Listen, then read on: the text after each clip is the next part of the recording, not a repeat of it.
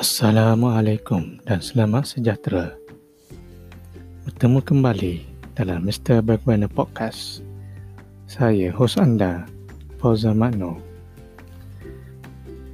Pada kali ini, saya akan kongsikan dan membacakan tentang koleksi hadis sahih yang bertajuk Tepati Janji. Bismillahirrahmanirrahim. Daripada Abu Hurairah radhiyallahu anha bahwasanya Rasulullah sallallahu alaihi wasallam bersabda Tanda-tanda orang munafik ada tiga iaitu apabila ia berbicara ia dusta.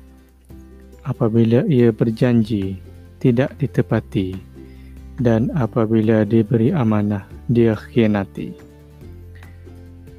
ditambah dalam riwayat Muslim walaupun dia berpuasa bersembahyang men- dan mendakwa di- dirinya Muslim.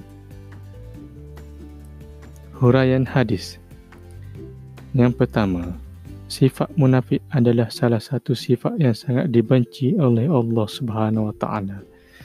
Oleh itu, umat Islam hendaklah menjauhi sifat tersebut. Yang kedua, tanda-tanda orang munafik ialah orang yang suka bercakap bohong, memungkiri janji apabila berjanji dan tidak menunaikan amanah. Hadis riwayat Al-Bukhari dan Muslim. Semoga bermanfaat untuk kita semua.